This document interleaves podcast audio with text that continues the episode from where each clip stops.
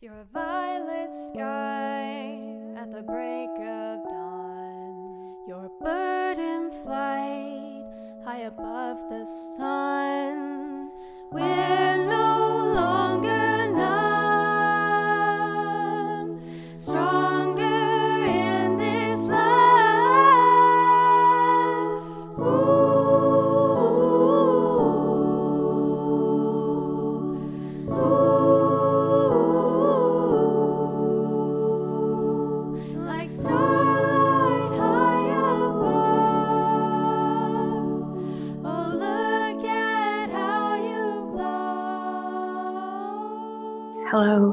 welcome to the April 23rd, 2021 edition of the Iridescent Robot Storytelling Club. As per usual, the show is yet to start. I have yet to talk to the participants. The theme this month is flower, F L O W E R, and that might let you know that I'm not great at themes. Uh, this show is really mostly about stories of hope, resilience, and or hilarity. And tonight it's a very special show, and I'm really looking forward to it. And I'm not going to talk a lot about it before we start. So, um, I just really want to say that you listening to this means a lot. Um, the stories that the people come and tell, especially a year into a pandemic, sometimes this is the time that we get to spend together and you being there on the other side of this audio wall. Uh, it's important. And if you ever feel like you have a story that you would like to tell, who cares about the theme? Just let me know. Uh, you can email curious and kind almont at gmail.com and just say, hey, I have a story for the robot and here's what it is. And we'll be friends. So it all begins in a few minutes, probably immediately for you, but for me, it starts at about half an hour. And uh, yeah, this is um, the day of the month that makes me feel really connected. So I hope it makes you feel that way too.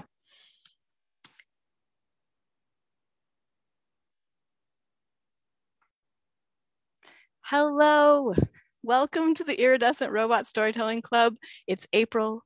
It's 2021, as far as I know, and we have seven wonderful storytellers, poets, and musicians for you this evening. And I am so excited that the audience is here on a Friday night, especially when I know some of y'all are on the West Coast and you are probably already vaccinated and allowed to hug people again. And in Ontario, this is just so that this podcast can find its place in time. We are currently in a lockdown, our third one. I'm getting really good at it now. I have painted so many things. I have a suitcase that's like stacked this high. And now I've started painting things on cards so I can get rid of the art that I'm making. So if I ask you for your address, just say sure and you'll get like a rabbit today the theme of the day is rabbits i'm going to paint a rabbit tonight and kimberly sunstrum probably going to get a rabbit in the mail we have I just want to let you know the wonderful people that we have on the show tonight. We have Ade Ajayi from Texas. We have Nadine Adams, who is back from the UK. And I'm so happy because it means you can be on the show now in Ottawa. We have B. Wilder from Lanark County. We have Libby, who I just met on Tuesday, and she is wonderful and a poet and from Ottawa. And we have Michael Lockhart all the way out in Seattle. And we have Ken Parsons in Newfoundland. And then we have Kimberly Sunstrum right from Ottawa. And I am sitting on unceded Algonquin Anishinaabe territory, which is also known as Almont. Some people, my phone, Siri, she calls it Almonte, which is actually the name because it was we were named after a Mexican general who came here and people were like enamored of him. And then they changed the name from some sort of thing. I think it was like Milltown or something, something very generic. I'm sure Bob knows. You can put it in the chat, Bob, with the history of Almont. Um, yeah, so here we are. I am sitting in my bed for the podcast listeners who cannot see me with a beautiful furry eye made in Seattle uh, by a monster company, and it watches me and makes sure that I tell things on time. And right now, I'm going to tell a story about flowers, kind of, sort of. So, May is coming up, and my mother is a trained biologist. She took biology. Her mother and her went to school together. Her mother was 40 and she was 20. They went to university together. Their last names started with Z uh, or Z, depending on where you're from. And they are obsessed with flowers. My grandmother and my mom know all the flowers. If I see a flower on the side of the road, I take a picture of it. And my mom is always like, Are you going to pay me for my knowledge of flowers? like, no. I am just going to ask you. And she's like, You should get your own book. You should find out like the leaves on either side. Like, I do know flowers. I don't know them as well as my mom. My mom's the kind of person who on Mother's Day said, No, Mother's Day is about me. So I'm leaving. I'm leaving the house. Your dad's going to take care of you. And I'm going to go take pictures with a bunch of other mothers, a bunch of ladies, and they would go into the forest. And my mom would come back like just covered in mud because she'd be lying on the ground in the bogs taking pictures of pitcher plants, which I found out today is the national flower of Newfoundland. And I didn't know that that it is true. It's the only carnivorous plant that represents a province in Canada. Strange. Um, and my mother, she really like gave me this deep love of flowers. So I think it hurt my heart on my 12th birthday when my dad just brought me a dozen roses for my 12th birthday. I was like, roses, those are so pedestrian. I was a pain in the butt 12 year old. And I said, and roses also, they mean like romantic love. Dad, like, don't you know any better? And he was like, well, what's your favorite flower? And in that moment, I just made it up on the spot. I was like, orchids. I didn't know that orchids cost $50 per plant. I didn't know that they were expensive. My mom, on the other hand, her favorite flower is like a buck of flowers, It's like carnations. My dad gets her, her carnations every Mother's Day, every anniversary, her birthday. She loves carnations. But the next big sort of thing was I think I was graduating from grade six, my dad had just told me that we were moving from the tiny town where I'd finally got people to like me to a new town called the Pas, Manitoba. Uh, I don't recommend moving anyone at 13 years old. I don't. I really don't. Don't do that to your children, but especially not to a small northern community. Um, yeah. But anyway, so he kind of like told me that. He told me that was happening. And he brought with him this beautiful orchid in like a glass ball. That softened it. He also promised me a horse. And I stopped crying. Uh, but yes, that beautiful like orchid ball. I kept it for a really long time, I think, until my dog knocked it over and ate it. Um, and orchids have continued to oddly be my favorite flower, even though I didn't think about it at the time, because they First of all, they are, if you can keep them, immortal. Did you know that about orchids? That they last forever. Some of them. They're like an epiphyte. Um, so they can continue to bloom until you kill them. if you take care of an orchid, it can last forever. You can hand it down generation to generation. Um, I've never made an orchid survive, so I have to admit that. But I believe that someday I will get an immortal orchid and then I'll be able to give it to one of my children they'll give it to their children and they'll be like, my granny got this orchid. Uh, I don't know. I'm gonna have to find a, a, a good story around that orchid. Um, yeah, so flowers really important to me, um, but I don't tend to enjoy getting them when they're dead. So if if, if you ever are sending me flowers, send me a potted plant, send me an orchid um, or like your friends send your friends some flowers if they like them. That's all. That's all. It's not even a story as much as like waiting for people to get into this room i think we're good. I think we have all of the people who might arrive tonight. So flowers woo! Just in case anyone was like this wasn't flower themed i've done it. Our first storyteller of the evening is our resident storyteller. If you've been listening to the podcast uh, or you are at the show, you know that her stories are wonderful things. They're going to take you on an adventure you didn't know you were you were ready for, um, and you're going to come out on the other side feeling like, yeah, I'm so glad I came to this show, which is why I put her up first, because then you can erase that weird flower story I just told you and start afresh like a flower. If you could welcome from Texas the wonderful resident storyteller for the Iridescent Robot Storytelling Club, Ade. I love that you whispered flower. Like it just freaked me out. Um, no, um, I couldn't think of a good story about flowers except that I love to get them on my birthday because I love getting everything on my birthday. Like a happy birthday, anything. Like birthdays are really like my day. Um, when I grew up, my mom always made sure that like your birthday was special. Like there was always a cake. There was always like this huge party, all of these things. And I remember when I was in elementary school, I don't even remember what kid it was, but I remember one kid was just like, you know, we're almost teenagers now. Who cares about birthdays? And I, I think I was 10 or 11, and I was like, yeah, I'm too cool for that. So my parents were like, do you want to do anything? And I said, no, I don't want to do anything.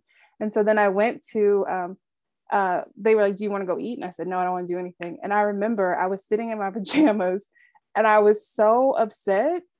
I was like, I am not a cool person, nor will I ever be a cool person.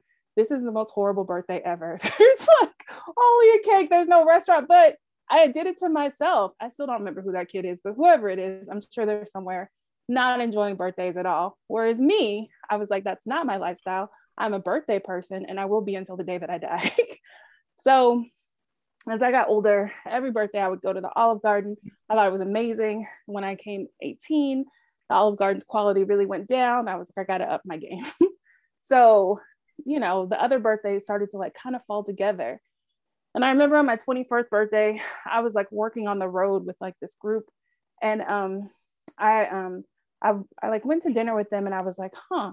I was like, you know, this birthday doesn't really feel special. And I worked with this lady named Margaret and she said, Well, how old are you? And I said, I'm 24. And she goes, Oh, well, if you're 24, it just all goes downhill from here. Like, why? What she goes, the next big birthday is 30 and then 40. You just celebrate decades after this. And I was like, well, that's trash. like, I cannot do that. That just seems very depressing to like wait for a whole nine years to get excited about a birthday. And I was just so, it like really like hit me. I was like, I, I don't want that life. Like I remembered back to elementary school when the guy told me, you know, when you're teenagers, you don't celebrate birthdays. So what I did instead was I decided every birthday for the rest of my life, I would try something I had never done before. So I, and I would tell people, I would be like, my birthday's coming up. I'm going to try something I've never tried before. And so I've been to Vegas. I've done mechanical bull riding. I've done surfing for my 30th birthday, just everything. And it's like such a big thing for me that like other people, like 32, 33, I just was like, like they were fine years, but I was really tired. And people were like, What are you going to do? What's this new adventure? And I was like, Back off, people. I'm tired. I don't know what I want to do. I want to just live my life. And they're like, No, girl, you can't stop it. You got to do something. So I ended up like getting like box seats at like a baseball game and it was so amazing. Do you know if you have box seats they will bring food to you? Like they like the food is catered in the box seat and you like look at the field. I did it at safeco field in seattle. It was amazing. Um, the hot dogs were catered and also it was paid for by my company. I don't want you to think that i spent hundreds of thousands of dollars on my 33rd birthday because i didn't but it still counts because i still did it. Um, and then i've done simple things. I think last year was probably one of the most special birthdays for two reasons one, I was just, you know, Corona was happening and I was just kind of tired. So I decided, you know, I don't really want to do anything and I'm fine with that. And then I went and I bought, I wasn't even looking for it. I went to go find some pajamas, but I found this amazing orange jumpsuit, like amazing, like something that you would like in your dreams be like, this color, this fit, this is perfect. The moment I went home and tried on that jumpsuit, I told my friend, this jumpsuit needs to have a birthday brunch. Like, I don't care who's there. I don't care where it's at. It just needs to be outside and I need to get it done. So I got the jumpsuit. My friend was like, I can do your hair. And I had like this huge, curly, beautiful hair, this jumpsuit. I literally came into the, the outside courtyard. People I don't even know. I was like, it's my birthday. People were clapping. These are strangers that were clapping for me because I was that excited. um, and then um, I like told my sister, Georgia, I was like, you know, for my actual birthday, because this was the day for my birthday, I was like, I just want to have pajamas that I feel very in and like breakfast. And my family cooked me the most elaborate breakfast. My mom still talks about the souffle that she made that she learned off of Dr. Oz. She was like, I got this recipe from Dr. Oz and it's flawless. My sister made personalized drinks. My nephews were all super excited. We watched together. And so sometimes people can tell you something negative and try to bring it into your life and it can change into something amazing. And so that is what happened with my birthday. So every year doing something different, trying new things. And if you want to, you're more than happy to take that with you. Ah, I love that birthday story. Ade and Casey and I, my friend, we have this incredible like coffee clutch that we have twice, and we had one after that birthday. And I saw that picture of Ade looking like just perfect. Georgia, that's amazing. Also, that you like arranged that. And Pam, a souffle. Come on, I've never even had a souffle. but when I come to Texas, I would love to see what a souffle is. I know it's like poofy and it takes a long time, and if you don't do it right, it falls. But yeah, I I, I like that birthday celebration is the kind of birthday celebration that I think everyone should have because you only get one day one day a year where you get to be the like center of attention. I don't like it, but I did for my 40th birthday open a new venue and do 12 hours of shows where people just came through for 12 hours and it was amazing. And there were so many flowers there. Because it was my birthday and it was a, a, grand opening and like the whole room filled with flowers and i'm terrible and i don't throw things away. So those flowers some of them i was still getting rid of when i closed my venue last year. I was like what? How's this flower still here it's oh, thank you Ade, for that story. That's beautiful. Uh, i'm going to try to let in our friend claudia. Let's see if it works. There we go. Claudia you've joined the show just after our resident storyteller and you're welcome here. And if you want to turn off your microphone we can do that easily. Uh, and we're going to go straight into our next storyteller can I just say, Georgia and Pam, though, how glad I'm you're here and that you're supporting Ade. It's so nice to have you here. Um, our next storyteller, uh, she used to come to the show. We did the show last year, 18 weeks in a row.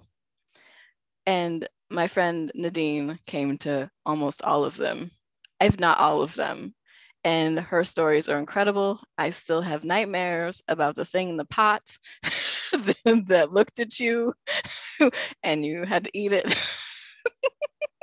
but it was such a good story and so worth it. All those nightmares, so worth it. So, um, when you said that you could do a story today, it just made my heart sing. So, if we could welcome to the Iridescent Robot Storytelling Club, my friend, comedian, storyteller, and wondrous person, Nadine. I'm just going to end up laughing through the story now.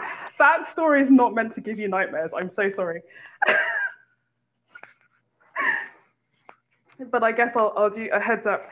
In this story, there is a, a mention of a, a, famous murderer, and that's about it. Let's see how I tie this woman with flowers. Okay, so picture this you have a brother who is 15 years younger than you, and you want to be the coolest sister in the block, even if you are his only sister. So, what do you do? Well, you go to the Royal Kew Gardens. It's an official UNESCO heritage site. It's in the posh part of town. It's got royal in its title. And it beats the only other trick that I had in my pocket, which was to go to a Marvel film at the cinema. And I'd done that quite a few times. So we went to the Kew Gardens. And as you may have guessed, Kew Gardens has a lot of flowers, and there is my only link in this story to the theme of flowers. Moving on. because while we were going to Kew Gardens to see the flowers, that isn't what stayed with us. See, as soon as we stepped out of Kew Gardens Underground Station, an hour east, sorry, an hour um, away from our, our place in East London, I should say, we realized that we lived in a completely different world, even though it's in the same capital. See, first off, we step outside, and the first thing I see is a whole food store. If you know my stories, you know I talk about food a lot. So I noticed the organic food store first. Organic foods, groceries, meats, and cheeses. And I'm like, okay, we're in a different world now, and let's keep our heads up and keep walking. So we did. We walked down Lichfield Road, and the next thing we notice is that the houses are so big, I mean, so big, that somehow unconsciously we decided to speed up. Me, I had this kind of polite expression on my face while I'm calculating in my head like, how many additional jobs do I need to take just to be able to afford the front yard on one of these properties? Meanwhile, my brother's just laughing because he's like, look at the trees. So we look up and we realize that the roads are so wide that the trees don't need trimming. Unlike in our part of London, where uh, trees get trimmed quite a lot because uh, the pavements are kind of narrow. So now we're speeding along. We get to the end of the road, and uh, the gate's open. We're in Kew Gardens. And I would love to tell you that I could uh, remember the flowers, the water lilies, the Titan arum, the bird of paradise plants, the greenhouse that has a whole load of trees, and all those other things, because it is a really amazing place but really we don't actually remember any of that. And I spoke to him earlier today to double check, and he doesn't remember anything apart from what follows next. Because what we remember is the shiny, glossy pigeon that ruled the gardens. See, we were sitting on this bench, minding our own business, and the fattest, the most lustrous, glossiest, well-fed pigeon we had ever seen, ever, ever, ever seen. Just strutted in front of us, pecks at this grass and just picks up a worm and just starts eating. And we're like, we're just transfixed, just looking at this bird.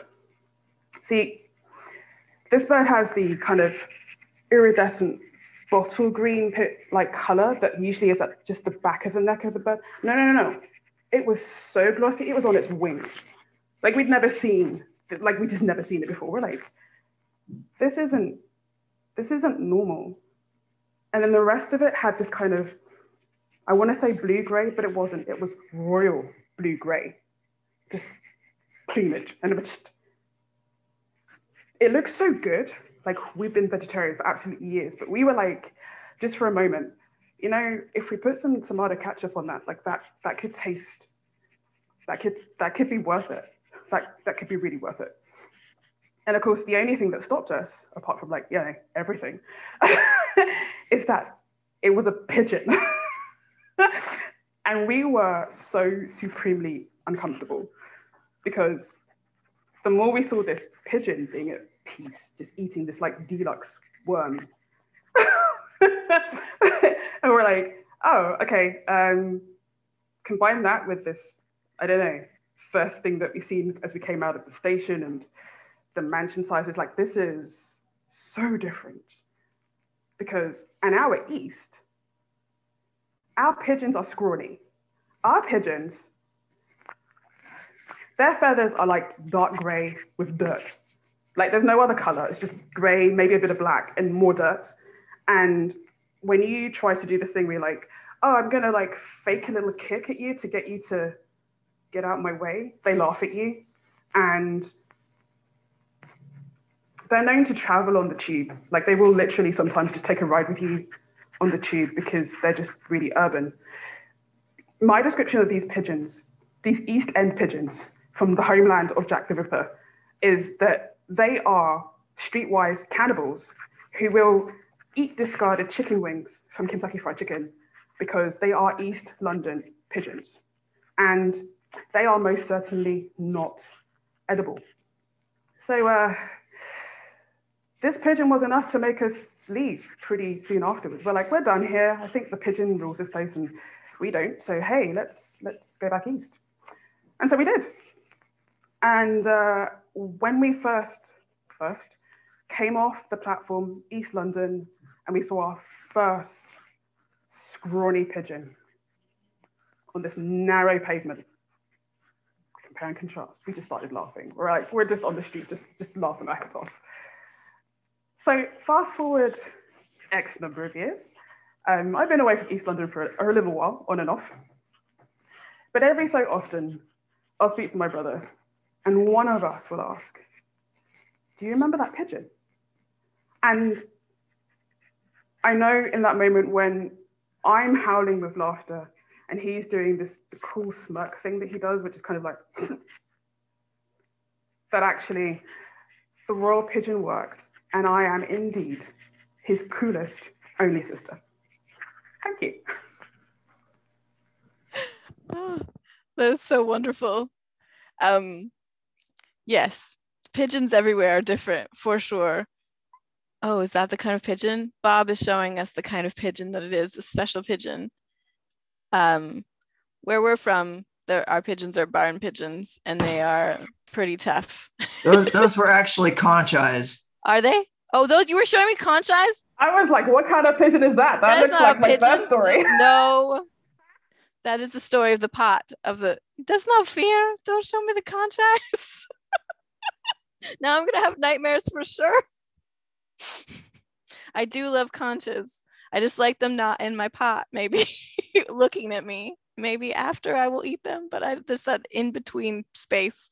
Thank you so much, Nadine, for for like weaving flowers somehow into your beautiful brother's story. yeah, I have eaten pigeon. We um we have eaten pigeon, and it's it's delicious. We uh, where I'm from, lots of different kinds of birds. Um, my dad's Métis, and so anything that we shoot, we have to eat. Um, my brother has shot things that should absolutely not be eaten like birds that eat garbage and he's just like but i'm practicing and you're like stop it 15 year old we're not going to give you a gun back until you shoot things that are edible and that should not should not be eaten. So um, i've eaten a lot of things for sure and pigeons are one of them but they are they're plump and delicious birds if they eat the right things. We're going to learn a lot about us tonight i think uh, so give it up with your hearts and your hands for the wonderful Nadine. Thank you so much for coming back. I'm so excited. I hope you'll come tell more stories. I miss you. Um, our next storyteller for the evening is a poet, comedian, clown storyteller from Lanark County. And we're going on like 14 years of knowing each other. And I'm so grateful that tonight um, she chose to be here and to tell a story, story that she's going to tell tonight. Um, the pandemic has been really hard on a lot of people, um, and especially for those of us who have lost people.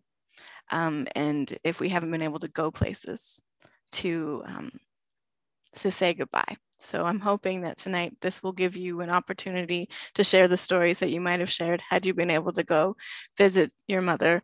Um, yes if you would like to come on, if we could give our just open hearts to my good friend, B. Wilder. Sorry, I was not realizing I was still muted. I love you. I came on camera, but not on mic. Uh, yeah, so this is a story about my mom in honor of my mom. So she was quite a character, uh, especially for someone born in the 50s uh, who lived her whole life with kind of a 50s sensibility she was never really a feminist or a hippie or particularly progressive, though she did become more progressive with age. Uh, asshat commanders and thief and my radical proddings over time. But she always had a zest for life and uh, a dry witty sense of humor uh, that would last her whole life including passing away uh, on april fool's day of this year. So um, the story I have to share, though, is back from her college days, um, and one that I had her tell me many times over the years, though uh, not recently enough to remember all the details. So I've taken artistic liberties and filled it in for your uh, entertainment. Uh, to clarify, this is a US story. Uh, I'm originally from the States. So when I say a college, what I mean is a four year school where you get a bachelor's degree uh, uh, as opposed to uh, what you call that here in Canada, university. So, um, and she went to Hartwick College, um, which to get a four year RN nursing degree. Um, she chose this partially because it was the proper kind of choice for a woman to make who wanted to get higher education. And she had been actually encouraged very strongly by her high school guidance counselor to study engineering, but she had no interest in being a woman in what she saw as a, a man's world. Um, so she took her scientific mind and put it to a long career helping people as a nurse. Um, so you may or may not know this about the women's about school for women in the 60s, but the, the dorms were locked. There were curfews. Um, they had to sign in and out to protect their virtue in this bastion of male dominated learning. Um, uh, many of whom were still just becoming coeducational at that time. Not Hartwick College, oddly enough, for a Lutheran seminary. Uh, it had women uh, admitted to it very early on compared to other schools. But anyway, the, even the sorority house that my mom lived in with her nursing sisters as they became upperclassmen had a house mother uh, they were locked in um, and told when and when they couldn't go. Uh, all the girls, of course, were expected to take part in the chores of maintaining the house. My mom happened to work in the kitchen most of the time and developed a relationship with the house mother kind of across generations and with her dry, witty, irreverent sense of humor. Now, the house mother had her office uh, in the kitchen, and it was a, just really a desk in the middle of this giant freestanding wire cage uh, in which it could be locked up with all the freezers for the bulk purchases of meat because this was before Costco, uh, you know, and this was the time when the, the sorority would get bulk orders from farms and they would process their stuff. So they had frozen vegetables and there would be big bags of flour uh, that in this cage. And um, you know the special ingredients for when they had fancy dinners and that sort of thing. And yeah only the house mother had the keys to this. So um, one night my mom and her friends decided that they wanted to have a late night card party in the attic of the sorority. Um, and so they went down to the kitchen to scam up some snacks. But uh, it had been a busy day at the sorority and there was no pop in the fridge um, so, and I say pop because I should have said soda because it's a US story, but I've been Canadianized now. So, for those of you who didn't notice, uh, there's my duality. Uh, so, my mom, being five foot 10 and 90 pounds soaking wet, decides, well, maybe I can shimmy in that one foot space between the top of the cage and the ceiling and grab us a flat of pop from the cage. So her friends help her out. They lift her up. They get the step stool, and she, by God, of course, she can do it. So she does it, and she hands out some stuff, and she writes an IOU to the houseman and says, "Sorry, we we uh, took some sodas." So yeah, of course they're caught because they lost left an IOU, uh, the house mother was like, I don't know how you did that, but never ever do that again. That's crossing a line. I know you girls have a sense of humor. Maybe, you know, maybe I've been too liberal and lenient with you. Um, but, you know, they swore up and down they would never ever do it again. Uh, but then uh, a couple of uh, months later, uh, the house mother comes running upstairs, all agitated and upset, into the dormitory wing looking for my mom and her friends uh, to go back on her word. It seems she had gone to uh, talk to the milk delivery. Uh, she needed extra cream for the weekend. Uh, one of the girls had seen the cage open and shut it because she wasn't in it and knew it was supposed to be shut, but she had left her keys on her desk. All of the meat for the dinner that night was still in the freezer So she basically came upstairs and begged my mom to come downstairs and do it again and grab the keys. And she always made sure that there was pop, the house mom always made sure that there was pop and cookies left in the fridge uh, and the cupboards for them from that day on so that they wouldn't. But yeah, so that's a story that tells you a little bit about my mom.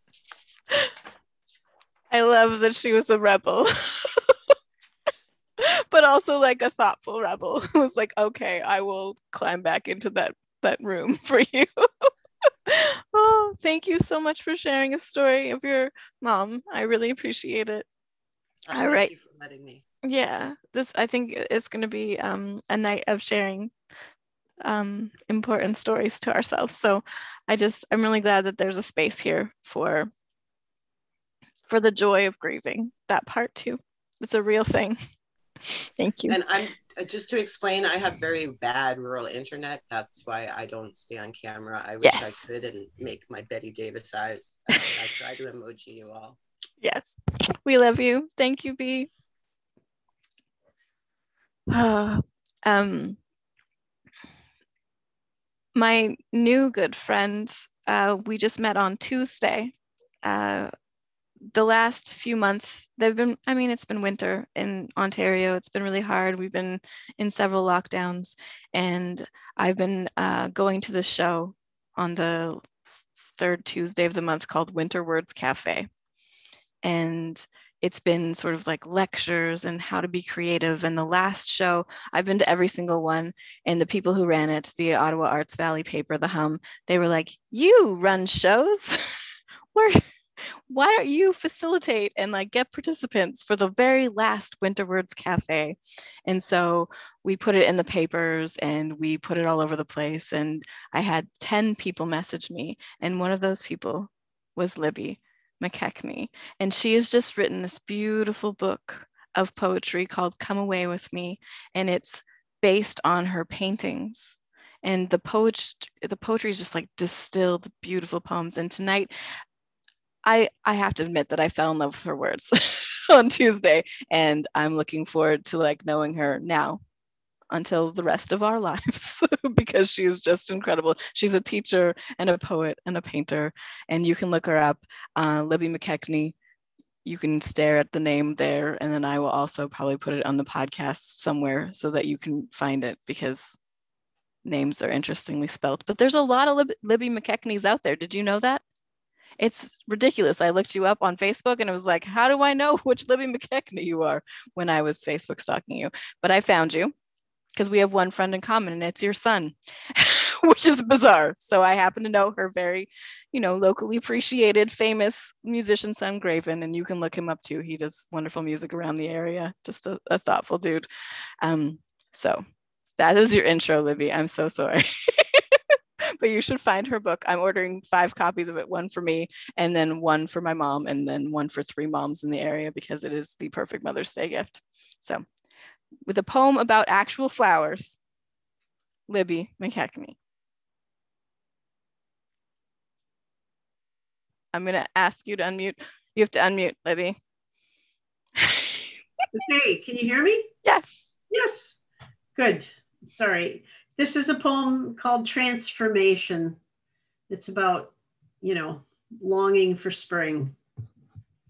Enough of these cold, snowy days of white, only white. Where are the many colors of seasonal flowers still hidden underneath? I long to see them. I hear birdsong and I look for a flash of red. I paint, applying wet, pure color to paper, covering the white with shimmering, transparent layers of yellow, orange, red, blue, green, and violet. Breathing in these colors, just like oxygen, I am revived. Every spring, I am like a diver, swimming and kicking to the surface to take fast, gulping breaths of beauty. The fragrant air, warm sun, opening buds, tender green shoots, daily miracles of creation unfolding inch by inch.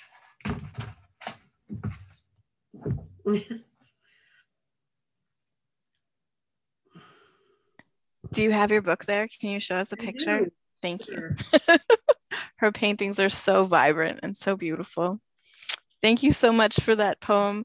Um, I'm going to pause the recording temporarily because I can hear my dog destroying my bath mat in the bathroom. One moment, and then I shall return. Please don't go anywhere. I'm so sorry. for the podcast listeners who were wondering what happened, yes, she did destroy the bath mat. I have a 10 month old puppy, and without my son here to entertain her, she was like, aha, how do I get your attention?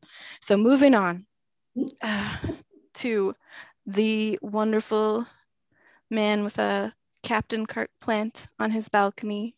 He's probably got a glass of wine in his hands. Um, he recently returned to his family home um, to say goodbye to his father. And it was very interesting because B and Michael both shared shows with me before.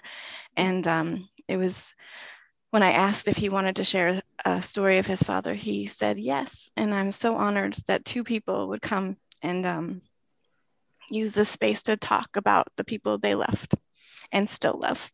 So thank you, Michael, for coming. And I'm looking forward to hearing more about your dad. Oh, thank you. That's really cool. Thank you. Uh, Danielle was one of the folks that I was uh, chatting with uh, live while while at hospice with my dad. But so this is a little bit, and it's a little bit odd because B and I had the same kind of story two months ago. We talked about muffins, and now we're talking about our parents. It's so funky. Anyway, so uh, so anyway, I want to start off with. Uh, uh, everybody think of that place that place maybe when you're a kid or as a spouse what is that vacation place for you uh, that your family would go to or that's your favorite right now. For me as a kid, that place was Hampton Beach, New Hampshire. And my grandfather would rent uh, a cottage that was on the last dead end street uh, of about six cottages that literally looked across that dead end street down or north, actually, across the entire beach and you would see the grasses on the beach. My brother and I would wake up in the in the sleeping porch each day of those of those weeks in the summer, and we would see the grasses on the beach. And obviously, to bring flowers into this, I, what I remember is every geraniums everywhere, every cottage, every penny arcade, all the houses, everybody had hanging geraniums every day. So it was red, green, white sand, um, and our cottage. And so one of the summers I was 10 and my my brother was six at the time. My grandmother, who always surprised us with gifts, came up and brought us a gift of two metal detectors. Unfortunately, they were from Radio Shack in a kit. And so the first thing my grandmother said that when we arrived, my mom, dad, my brother, and I said, John, uh, here are two things for the kids, and you get to put them together from the kit. And the kit at that time was you had to solder, each kit probably had about 200 parts in it capacitors, resistors, screwing everything together. You had to put the whole thing together. We were only there for two weeks. You could kind of tell, I remember that was kind of a, a, a stubborn point with my mother in law and my dad that he was going to have to spend half his vacation putting together two metal detectors. But he did he spent every afternoon and with two of us, two, my brother and I running around up and down, just saying, Are you done yet? Are you done yet? Are you done yet? And we were so excited. But he just kept saying, I'm not quite done yet. I'm working on it each day. He was patient with us. And by the end of the first week, he finished these two metal detectors. And we were so excited because we were going to join all the other metal detector enthusiasts out on the beach each evening. So the first night, my brother and I run out there with these two metal detectors, and we literally came back with some aluminum cans and bottle caps. And we're like, okay, well, that was fun, but you know, where's the treasure, right?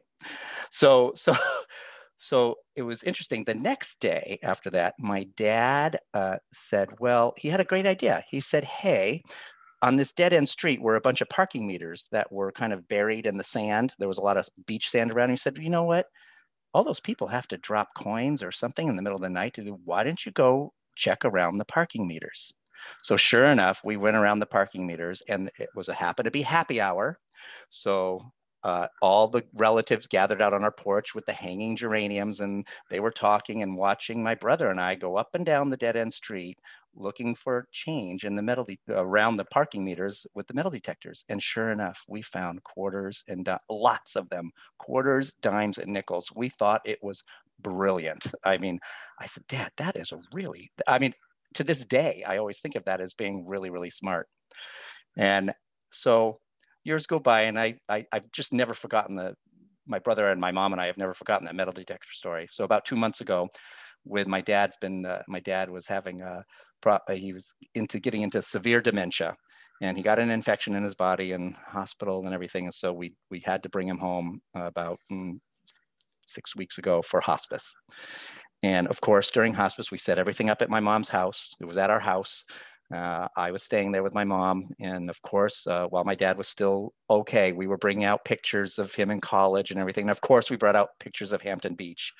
And with my mom, I, I brought Mom, you know, do you, don't you remember that story? Don't you remember the, the metal detectors? I mean, I, I will never forget dad spending that time with the metal detectors. And then magically, he knew, he knew that we were going to find all these coins. I mean, we that, that was such a good idea to look for money around those metal detectors. my mom looks at me and she says, she looks at me. She goes, Mike, and my dad's there at hospice care, right? He, he, he's not remembering. My, my, my, my mom just goes, no, Mike, Mike, what do you mean? Your dad just wanted a good happy hour. He put all those coins around the metal detectors so that you would find them. I said, are, are you kidding me? Really? oh, and so, you know, that is, that exemplifies what I think about my dad. And uh, you know, I can describe him as a dad, but my my mom and I, we just, you know, this is just him. He was just a, he, uh, we just use this phrase. Yeah, my dad, John, was just he was just a very good guy. No, Thank you so much, Mike. That's beautiful, but also like oh. hilarious. Isn't that funny? the things that you learn later oh. about your parents. Oh, sorry. I'm sorry. I'm a oh. crier. I am too. I am crying on this one. Yes. Danielle, I love you. And mm. I'm thank you so much for letting us share in the story, the fun story of your dad. And I love mm. that he was like, What are you talking about? What are you talking about? he just wanted to go for a nice happy hour. He wanted a happy hour. Especially after a week of putting together 200 Radio Shack metal detectors. Yes. thank you so much. I love you, Michael. Oh, thank you. Thank you, Danielle. You're you're one of those people I just texted while I was sitting with my dad at hospice. It was, it was you're you you're you're you're a wonderful person. Thank you. Thank you. I love yeah. you. Um yeah. Uh, for those of you who don't know, I also run a show um, called A Necessary Sadness, which is about grief. Um, and there's been so much grief lately um, that I, I just felt, you know, that if we could have a space to, to share the good stories about the people we love, uh, that would be awesome. Uh, my dad is still with us. He's uh, turning 70 next week. And he has, since I was a little girl, told me he was going to be dead before I was 20. He, his dad died when he was in his 20s. And um, he's the last surviving brother of four. He's the eldest. Um, and so I have started because I've been watching my friends um, go through different chapter of their lives. I've started him writing things down and sending them to me. And last night he called me and uh, I said, "How is that history going?" And he started from the beginning. So he's like three centuries back telling me the story of our family. and I'm like, you need to write faster because you're 70 and I want to hear the stories of like you and your mom and your dad. And he was like, I'll get there. But first, he's telling the story of his great grandfather who had 22 children. yeah. Yeah. So I know a lot about my family, and boy, do we have stories. And that is why I am a storyteller. Um, yeah. So I'm so grateful for those stories. And I think it just reminds you to like the people you love to like as much as you can get those stories and tell them that you love them and if you do. Uh, yeah. So thank you so much um, michael. We have uh, one more storyteller left before our featured performer this evening. Um, and he is such a wonderful human. Uh, my dad and I actually have plans to go visit him in Newfoundland when we are allowed to travel again, because that's what me and my dad do. We love to kind of pop in on people we've never met before in real life and impose. and Ken and his wife uh, of five years have, I think, agreed. So uh, that is something No problem. You're welcome anytime. Um, so yes, I'm I'm surprised that during this pandemic I've been able to make friends of strangers across the world, and I'm just so chuffed that Ken Parsons is here to tell a story. He runs the Liars Bench in Newfoundland and is part of the the Newfoundland Storytelling Circle, and it's just a wonderful human. And I am excited to hear your story this evening. You give it up with your hearts and your hands for Ken Parsons. Thank you, guys. Um, I always feel different. Different, I suppose, is not the right word. I don't know. Um, the lovely, true, personal stories. It, it's heartwarming, and here I am, and basically, I tell lies. So, you know. Oh. Well, tonight's lie is well partially true.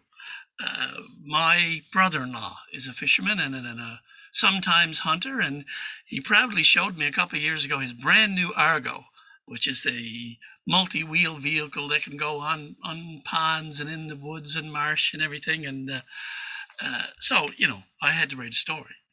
So uh, my brother-in-law is Morley Peach, and he said it was okay to use his real name in the story, and so I did. Here we go. This is the King of the Moose. Uh, now he knows if he could uh, go hunt in the wood, there, there's no creature that he couldn't reach. With his trusty Argo and his big gun in tow, oh, he's the king of the moose, Morley Peach. See, men and beasts have crossed paths for good or for bad since the beginning of this world's creation. But let me tell you the story about the redemption and glory of, well, King Morley Peach's coronation. See, Morley went out to, to see if either moose was about that he could shoot and bring home for a meal. But what he found was something different because it would be the moose that would get the good deal. Now, as his Argo would push and make a path through the bush, uh, Morley took care as he drove. But, boys, what a shock when she brought up on a rock and, and was damaged, perhaps can't be solved. So he climbed out the back, left that big gun on the rack, and he proceeded to navigate round the pond. Uh, but the bush, it got thicker, and the, well, the path, it got slicker. Uh, so he whistled, uh, just to keep himself calm. And, and he kept up that tune as he went around that lagoon. Uh, but then he heard another whistler ring out. Well, sure, Morley just ha- laughed. That was probably his better half. You know, there to guide him back to the house. Uh, but then a strange thing. He heard a third whistler sing uh, with a tone that was two octaves higher. And as the three went along, well, it was a beautiful song, like a heavenly whistling choir. All his friends whistled poorly compared to old Morley. His musical skills were that good.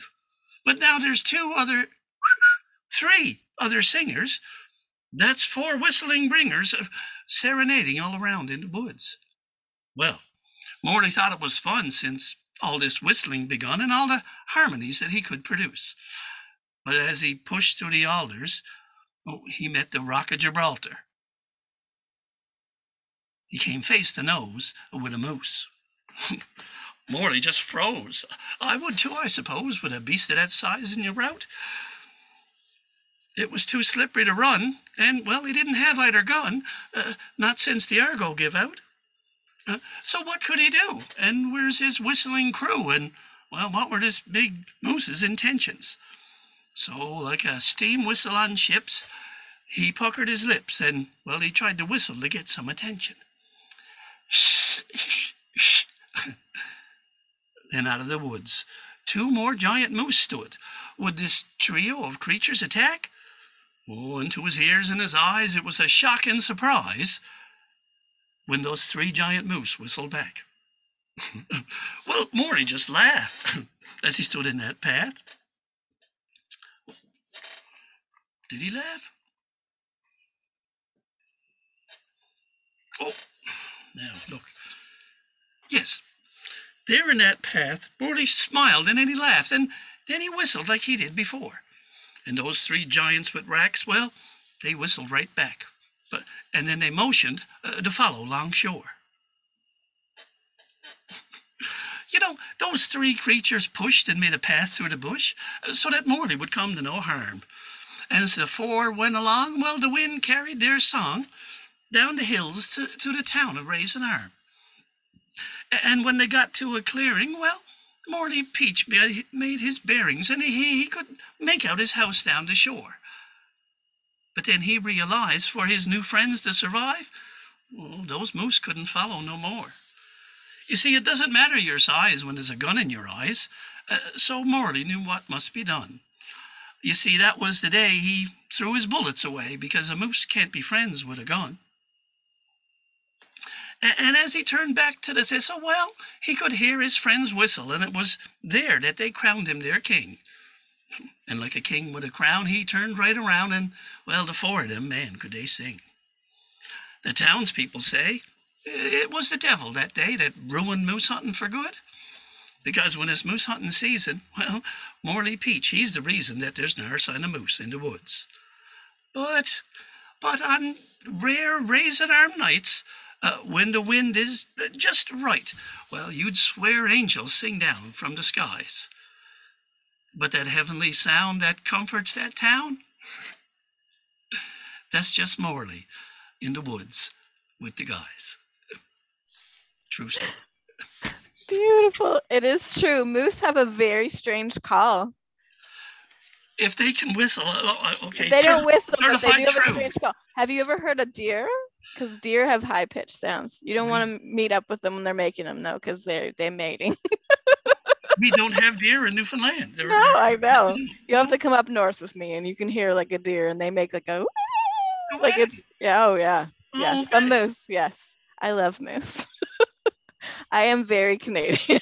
I'm like deep north. Thank you so much for reciting for us. If you want to find more of Kim Parsons, you can look up Newfoundland Storytelling Festival, uh, and they have it and the Liars Bench, and uh, they do a bunch of recit- recitations up there, and there's a lot of of lying, but I think in the heart it's true. Thank you so much, Ken, for coming to the show. I appreciate you. Uh, thank you. This is the time of the night in which I say everybody's names. So if you have a name, a heart name that you would like me to call you, um, I I do it because um, the woman from Romper Room never said my name. and I want to make sure that every single person here is appreciated. I think we lost Claudia at some point and she disappeared, but I want to thank her too for coming for a bit. Um, my oh no, my friend Namitha has been waiting in the room the whole time. Oh no, I know. And Namitha and Kaden are like absolutely essential. So I'm glad that they got here just before so I can say their names. so I'm going to begin at the beginning with people and I'm going to say everybody's names. My dog is so tired. She's being so thoughtful and so kind. She's just like, give me my peanut butter and put me to bed. And I will, I promise. Um, so tonight, before we get to our fabulous musical guest, Kimberly Sunstrum, I would like to thank Ade Ajayi all the way from Texas for her stories every month. I would like to thank B. Wilder for coming and sharing a story of her mother. I would like to thank Bob Barnett for being here almost every single month, unless there's like a meeting of, of the friendship peoples. uh, Chuck, thank you so much for being so supportive. I appreciate you. Once I delivered Chuck some soap, and they were so uh, nice about it. I would also like to thank Eli Lara from Seattle. If you're looking for beautiful sketches, he's such an incredible artist, and you can find him at Eli Not Lara on Instagram. Georgia, ah, so nice that you were here, and that I got to see your face while your your sister told a story about you. So good, uh, Hannah. Wherever you are, I am so grateful that you were here. Julia Phillips, I think you belong to B, and I'm so grateful that you are here. Kaden, can you hear me? Thank you for being here and making it for Kimberly Sunstrum. And I feel like you must have been in the waiting room for a long time, and I feel terrible about that. Uh, Kat, Kat is listening in from Seattle, uh, and she's a brilliant sharer and a connector of people. So if you have a show that you would like her to watch, sometimes she'll come and she'll tell other people about it. She's just wonderful. Ken Parsons from Newfoundland. Uh, thank you for your recitation, Kimberly. I'm so glad and I'm so excited that you're here again. Kimberly wrote a song last year for the um, the show, and it's so wonderful. And it's like a puppet show theme song. It's just magical. And she's gonna be playing later after all of these thanks. Libby, I'm so glad we're friends now. thank you for your poetry, and I'm looking forward to getting your books in the mail. Michael Lockhart, thank you for being such a sweetheart and for being a friend of mine and for messaging me when you needed to talk. I appreciate you and thank you for your story about your dad. He sounds amazing. Uh, Nadine, ugh, I love you so much. even though some of your stories driving in London is even scarier than the conscious in a pot. Uh, you have to listen to the stories that Nadine tells. She's hilarious and she's wonderful. Namitha, thank you for coming. Namitha was our uh, featured guest last um, month, so you can check it out on the podcast. Nate, thank you, Nate, for coming. Renee Marshall um, of Audio Listening Mag is just an incredible person, and you should go find her animations and her wonderfulness. She's kind, thoughtful, and fierce, and just a beautiful, wonderful package. Uh, and I appreciate her so much for being here. Go find her stories. Rylan, that's my partner. We just got married last year, and we'll be celebrating our anniversary, five years of knowing each other next month. And um, they're just lovely. And they're downstairs in the basement because it's weird to have someone sit behind you while you host a show.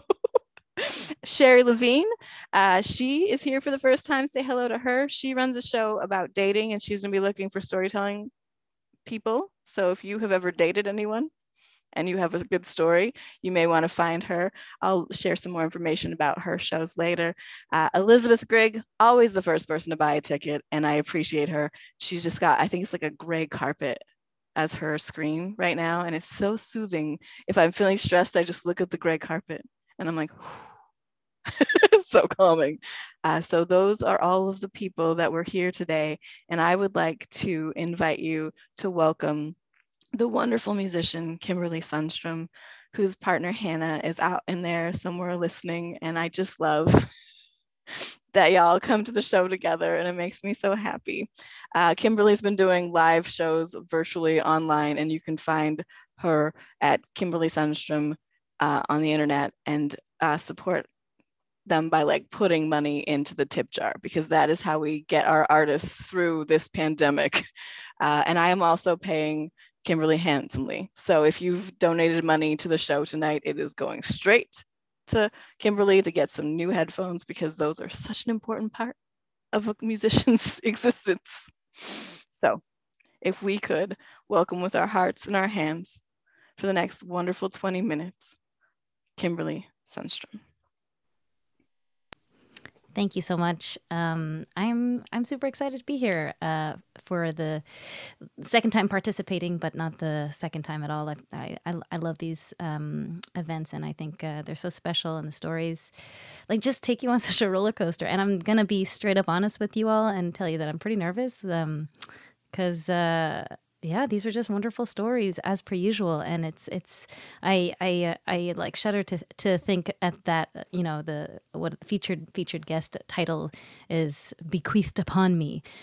Um, so I am a musician, but I'm gonna start it off with a story, like just with my mouth, not with an instrument. um, but I'm I'm also gonna uh, probably end with a, a story that involves some some semblance of an instrument. Um, okay, so I will I will kick things off. Um, so this is a story uh, from many, many, many years ago.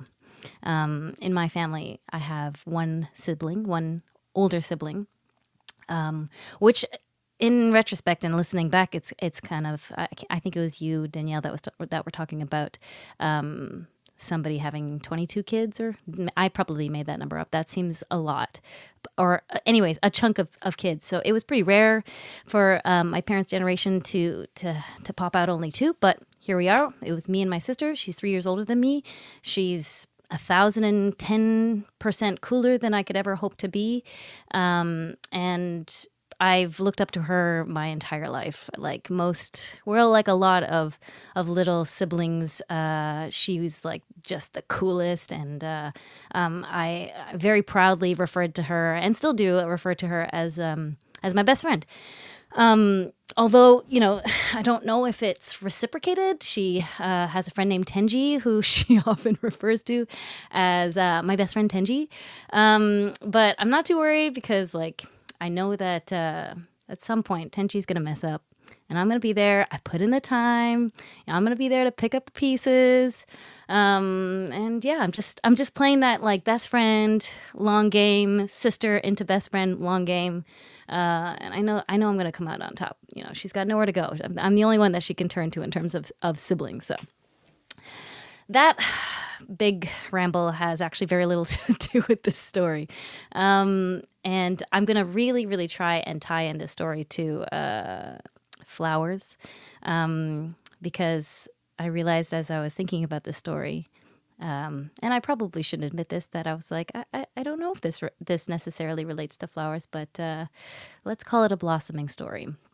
Um, anyway, so my sister, when she was in university, we grew up in, in Botswana predominantly, um, and which is where my mom was from. Uh, so we, we spent a lot of time there. But, uh, you know, at 18, she got this big fancy scholarship to an American university.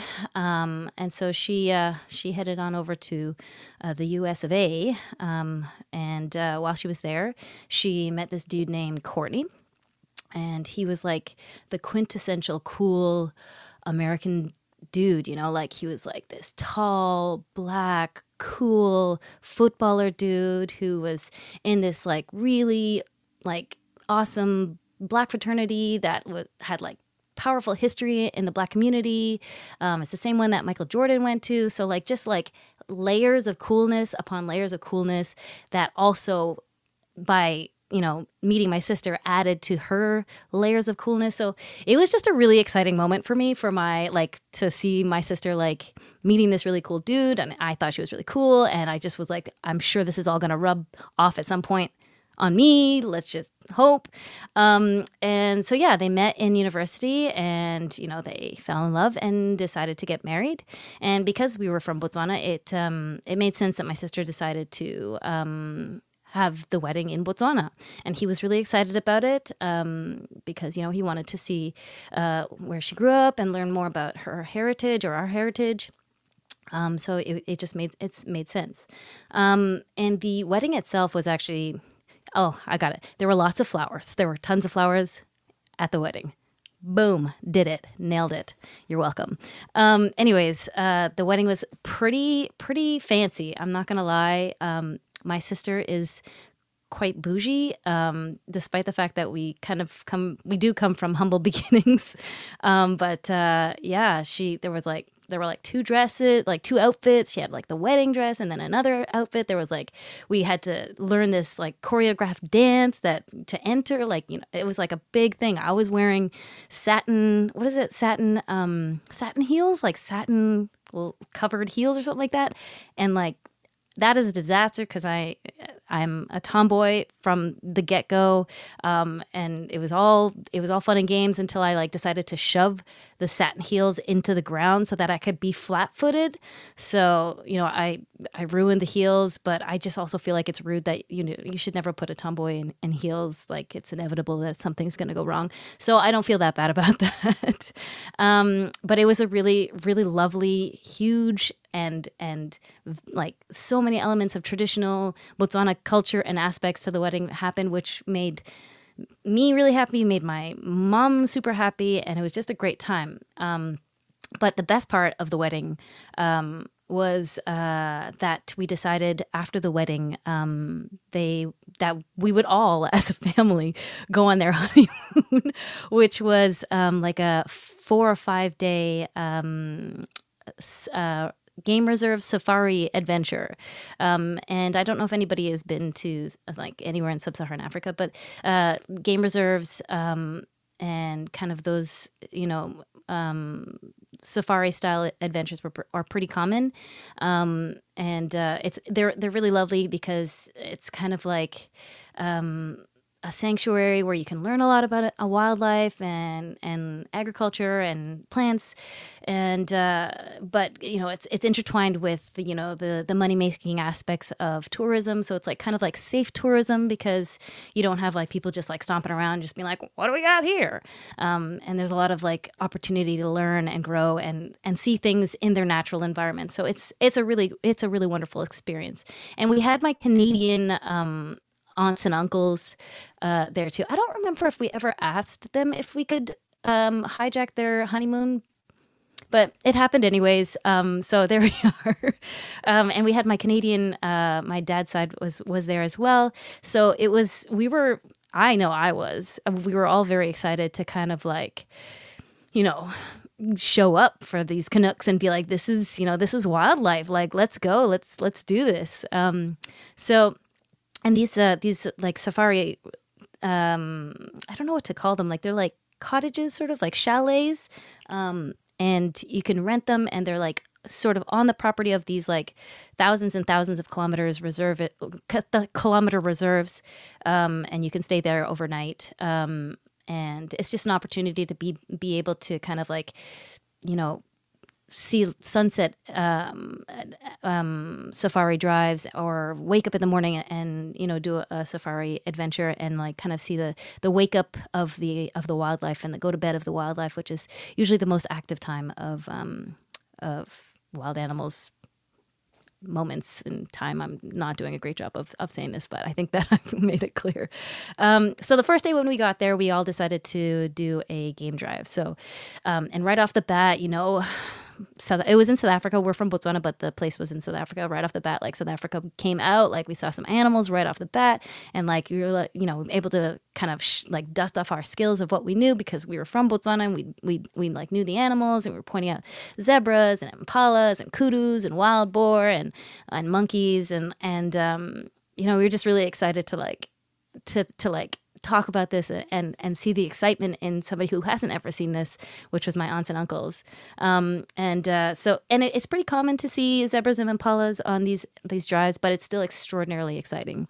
Um, so as we're coming down to the end of of this first day drive, we um, turn a corner and suddenly we see this herd of giraffes, which is actually called a tower a t- yeah a tower of giraffes you know like there's like a murder of crows it's, i think it's a i'm pretty sure it's a tower of, of giraffes um, we saw this huge group of giraffes crossing in front of us um, on the dirt road and we like uh, we stop the cars and we're just like mesmerized by these majestic huge creatures moving in slow motion and like the male giraffe like stood so like stoically looking at us being like don't you dare move while my ladies pass.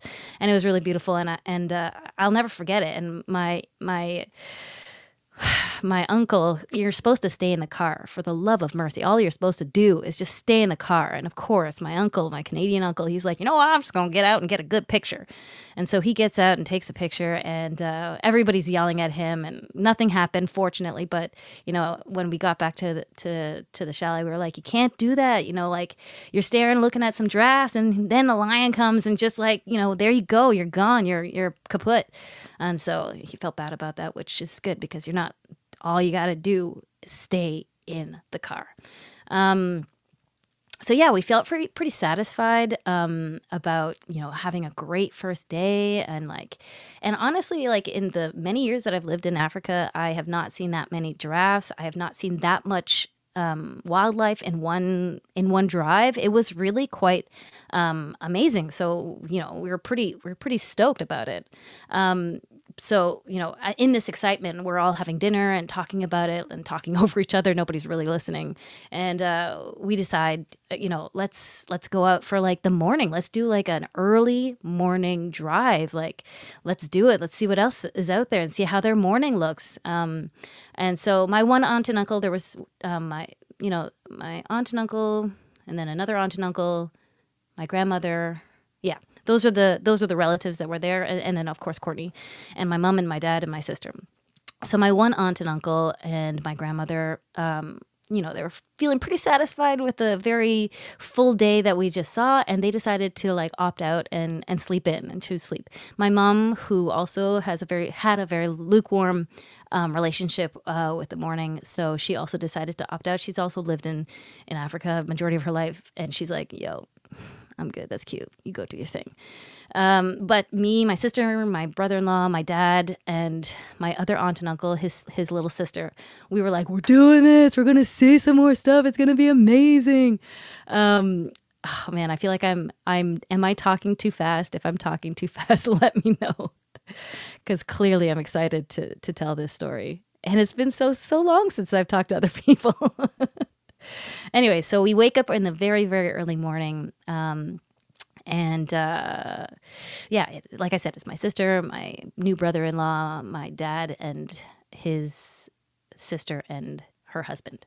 Um, so we all managed to get into the trucks. We got we had two trucks just to be clear. We were driving two trucks. So I was driving one truck with my sister and my brother-in-law in the back, and my dad was driving the second truck with my aunt and uncle.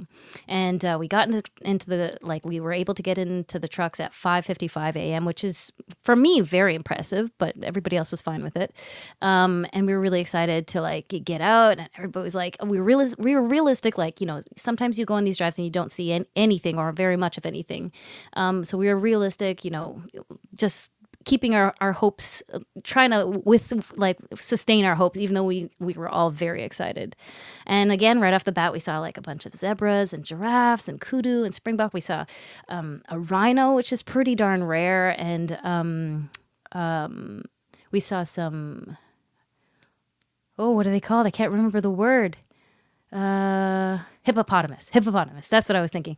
We saw some hippos so you know we were already fe- feeling pretty pretty like pumped. And then we turn a corner and all of a sudden and i'm i swear to you this is no no lies. I don't tell lies when it comes to storytelling because i'm not very good at it so obviously you'll be able to tell if i can lie if i'm lying. Um, we turn the corner and we see three young lions walking towards us on the dirt road. I'm not I'm not lying at all. And this I have never ever seen lions this close. Like I mean they were walking towards us like it was like the grocery store when you've got the carts and like somebody's going down the wrong, you know, now we've got all the arrows. It was like that. You're just like I can't believe I'm seeing what I'm seeing. So we, you know, we all had our, our windows rolled up, but we're like looking and like, and then we were like, let's, we're going to roll down the windows. I want to see this with my bare naked eye. And we're like staring at these unbelievable young lions just chilling, just walking literally right past our cars. And um, I remember my aunt, this is like a side note, but I remember my aunt like rolling down her window and like as one passed by, leaning out and taking pictures of the one coming forward. And then I saw this like, like I saw her like pop her head in, head in right away. And she's like, I realize how stupid that was. Like, I'm looking at one over there and there's two behind me and I have no idea what they're doing. So again, stay in the cars is the is the moral of the story at, at any point. Um, and uh, you know, as we finally like kind of watch the last glimpse of these beautiful, beautiful lions walking behind us, like we are in, like we are ecstatic, we are pumped, we're like we can't wait to go and like, you know, obnoxiously rub it in everybody's faces that they slept in and they missed out on seeing these lions. And we have pictures to prove how much we saw these lions, how close they were. It was very exciting. Um, and uh, yeah, so we're just like super, super hyped, just talking, talking this up so much. Um, and as we start to kind of calm down and we're simmering and we're still driving along, we suddenly see like um, a tour truck. Like you can rent a, like, you know, book a, a, a drive with a, with a tour instructor and um, we see this tour truck kind of like pulled over to the side. And like when you see that my sister and i know this for a fact when you see a tour truck pulled over not just like slowing down but pulled over you know it's going to be something good. So we are all like okay so we're about to see something else. Like it's i wonder if it's going to be another lion maybe it's like the mama lion. Like who knows? It could be anything. We're very very excited. So i see my dad pull up behind the tourist truck and just like slowly put his arm out the window to point in the right direction. And so I pull up, I follow suit, I pull up behind him. And what do we see? We see down the road, like there was a path like this. We see down the road the biggest elephant I've ever seen in my entire life. And I have seen elephants before, but I have never seen an elephant this massive, this huge, this beautiful in my entire life. And I was just like, my breath was taken away. It was absolutely, absolutely stunning. So we're watching this beautiful, wise, incredible elephant walking towards us. And I can tell. Uh, I, I know a little bit just because I, you know, growing up, you kind of you start to learn a bit about wildlife. She was older. She had like one long tusk and one kind of shorter tusk that looked like it had broken off. And I, you know, I started to think about like that it had broken off in like a fight, maybe in her younger years. And she had these huge, huge ears that were like just casually flipping or flapping the the flies away and like you know keeping her her probably like flapping the heat away as well. And she's just like munching on this like little leaf. And i i imagined it to be a huge like a huge branch that she had had like chomped down. And it was just like a little leaf like hanging out of the side. And she was just casually just like not even phased by anything. And it was just beautiful. And we were just all like shocked that this beautiful thing was coming in our direction. Um, and uh, oh man, I've I've lost my train of thought now. Um, yeah, so like we were just shocked and couldn't believe it. Um, and while we're watching this beautiful creature come towards us, like I start to think like I think she's looking at me. I feel like I feel like she might be looking at me, and I feel like maybe there's like some sort of connection happening with me and this wild creature. I mean, I am a big lo- animal lover. Maybe she can sense that. And like, am I being blessed right now? And like, I, I see it out of the corner of my eye, the truck, the tourist truck kind of like driving away. And I'm like, wow, you fools. Like, I'm having a moment and you're driving away. Like, you're lost. Like, look at this. Like, this, this connection is just like palpable. And I just feel like we're becoming one. And I'm wondering if she's going to be able to read my thoughts and maybe I'm going to be able to read her thoughts. Is she going to share some of her wisdom? And like, as I'm thinking about this, like, I'm suddenly distracted by my dad's rear view, like rear lights going on in his truck. So I see him like, like basically about to start re- reversing. And so I'm like, oh, okay. Um, th- I guess we could reverse. I- I'm not sure why. And then it like dawns on me and it hits me like a ton of bricks. We are not making a connection. We're in her way and she's annoyed. And that's what's happening. That's why the truck has moved away. So, and we need to move out of her way because she's going to start getting annoyed. So I, I put the my truck in reverse and my sister and my brother-in-law are like, oh, okay, this is a little bit, you know, didn't expect this to happen, but that's cool and um, I look up to see that her ears are fully out. And anybody who knows anything about elephants, when their ears are out, like you know, kite kite style out, it's not a good sign. And she stomps her her hoof on the ground and like like brings up all this dust, like just a billow of dust all over the place. And I felt like I was in a movie, and I was like, this is not a good movie to be in because I'm clearly the one in the wrong, and it's gonna be bad times. And so we start. My, my dad starts reversing quite fast, and I start following suit and I'm behind him so I'm like going faster because I don't want him to like reverse into me. And I can see her start to pick up her pace and she's just like, "You idiots. I was having my morning walk with my coffee and you've decided to interrupt me." And so my dad is like going pretty fast and I'm like, "Okay, I got to And I can hear my my brother-in-law, this big burly strong man, my brother being like, "Are we to be okay? Is everything to be okay?"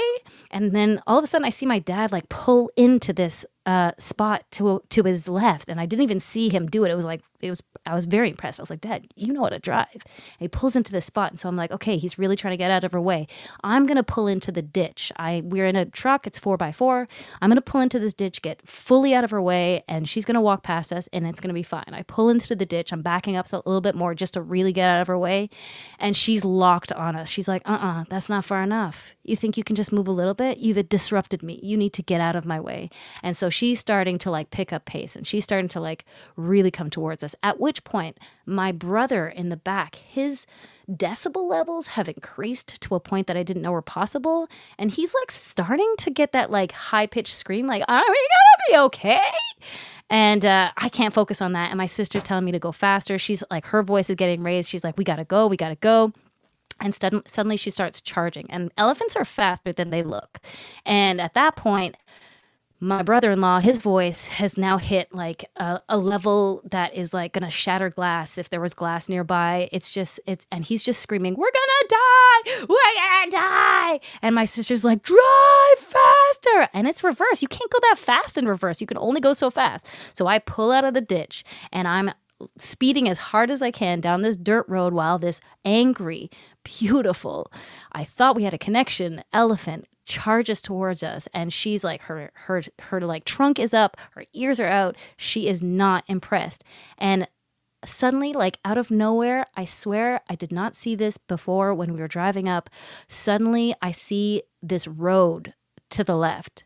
It was like somebody in the matrix created this road for us because they knew that we were shit out of luck and they created this road and so in like I don't have reflexes like this, but in an instant I had these magical reflexes that allowed me to see this road to the left, back into it as far as I possibly could, so that we were suddenly out of out of her sight, like there was bush covering us, and I was like w- sitting in reverse. My brother-in-law is now crying, full on crying. I'm very annoyed with him. My sister is just like hyperventilating beside me. I'm waiting for this elephant to turn and look at us and be like, "It's go time," and like I don't even know what my dad's doing.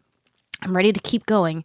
And we suddenly see her walking past us, calm as a morning I don't know. I wish I could think of something fast to describe something calm. Like calm at you know when it's like morning and you go out and you're looking at the water and there's not a, a like a not a ripple in sight.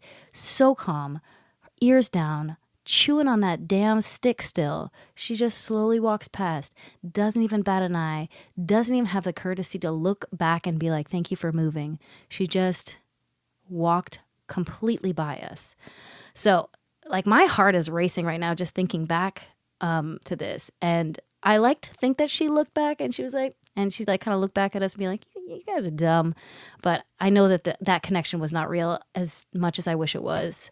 Um, so finally, when we caught our breath and I like felt like it was a safe time, she had finally gone off into the into the into the bush and I drove to my dad to to check on them. And like you know we were just like all so adrenaline pumped um pulled up to my dad.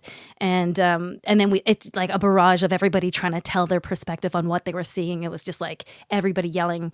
And uh and like but my dad uh, like I must let you know that my dad is like the calmest person that you'll ever meet in your entire life. He like is passionate about being kind, being good, being responsible. He's just a very even keeled person. Anyway, so we finally all like yell at each other enough and we calm down. And then, and our, my aunt kept telling us how the whole time my dad was just like stoically staring with his hands on the steering wheel, staring, watching this elephant charging his daughters. Um, and the, the the new husband as well, but the daughters, right? And um and my aunt Slut turns to him and she's like, well, like what were you thinking when you were like just staring and watching this elephant like potentially charging your your daughters? And like he just calmly was like, well, I was gonna drive into the elephant if uh if she tried to to, to charge them or, or or ram into the car.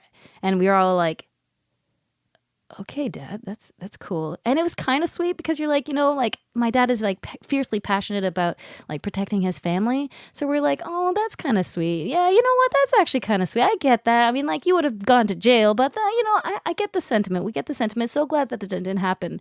And then suddenly my aunt's like wait you were gonna drive into it? I was in the car with you. And so moral of the story long story short if you ever see an, a majestic elephant you are not having a connection i guarantee it they have other plans and don't disrupt that Oh my gosh, that was such a like that whole I was there the whole time. I've been in the wild because I'm from up north and like our we have moose, right? And Mm. if you ever eye to eye with no. You're just like they they want you out of their way. I ha- yeah, I have a I have a very strong strong understanding of like getting Yes, out of, the, way. That's it. But yeah, it's Yeah. like a beautiful storytelling PSA. Just yeah. Oh, but just Um, yeah. yeah. So you're gonna do a song now? Is that what's happening? I, was just I- like, I'm so in the the wilds of like what's Botswana right now, and I'm like, ready to bring us out. I was gonna say I feel like um I don't want to take up too much time. I- I uh, I really got into that story way it more was than the I 20 thought. minutes. It was like beautifully done. No, Well, oh, don't. No, yeah. no, no. That's what the 20 minutes is for. This is a storytelling show. When you And- were featured guest, you just get to get into those little tiny like bits of the story that you wouldn't be able to tell in three minutes or six minutes. So I just like and get to know your personality too, right? Yeah, I'm So like right thank there. My heart is, yeah, pumping. no. Uh-huh. Yeah. I was also right there. And those lions.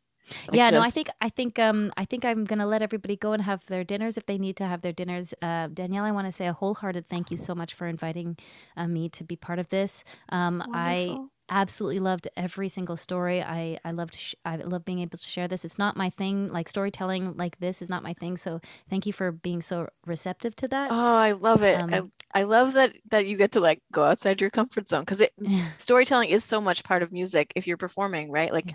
the in between times. So Yeah. I just want to. Oh, Sorry, I was ahead. just gonna say, if you do want to listen to music, um, I would recommend listening to Confessions. It's the song I wrote from the perspective of my dad, um, going to Botswana for the first time and meeting my wonderful mom, who unfortunately also has passed away. Mm-hmm. Um, meeting my wonderful, fiercely African mom, fa- obviously falling in love with her, and uh, choosing to start a family. So that was the song I was gonna sing. So if you want to listen to But it, no, but on Spotify. I was just gonna talk to the audience because I'm pretty sure this audience would love to hear a song. Am I right, my audience? They people who like need to go, they can go. But uh, we all really want to hear this song, Okay. Kimberly. sure, it's- I'd love to. Yes. Yay. Okay. Wonderful. Thank you so much. I'm like, that was such an incredible story. and I'm just so in it. But also, I think a music like just ending with your music is going to be perfect. So, thank you to everyone who came tonight, and thank you so much to Kimberly for sharing that story. And yeah, I'm going to dream about elephants. I'm pretty sure tonight. So, thank you for coming. it is a sh- it is a short song, so um, yeah, it won't take up too much time. No, you're great.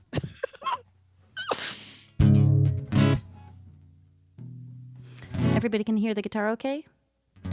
Okay.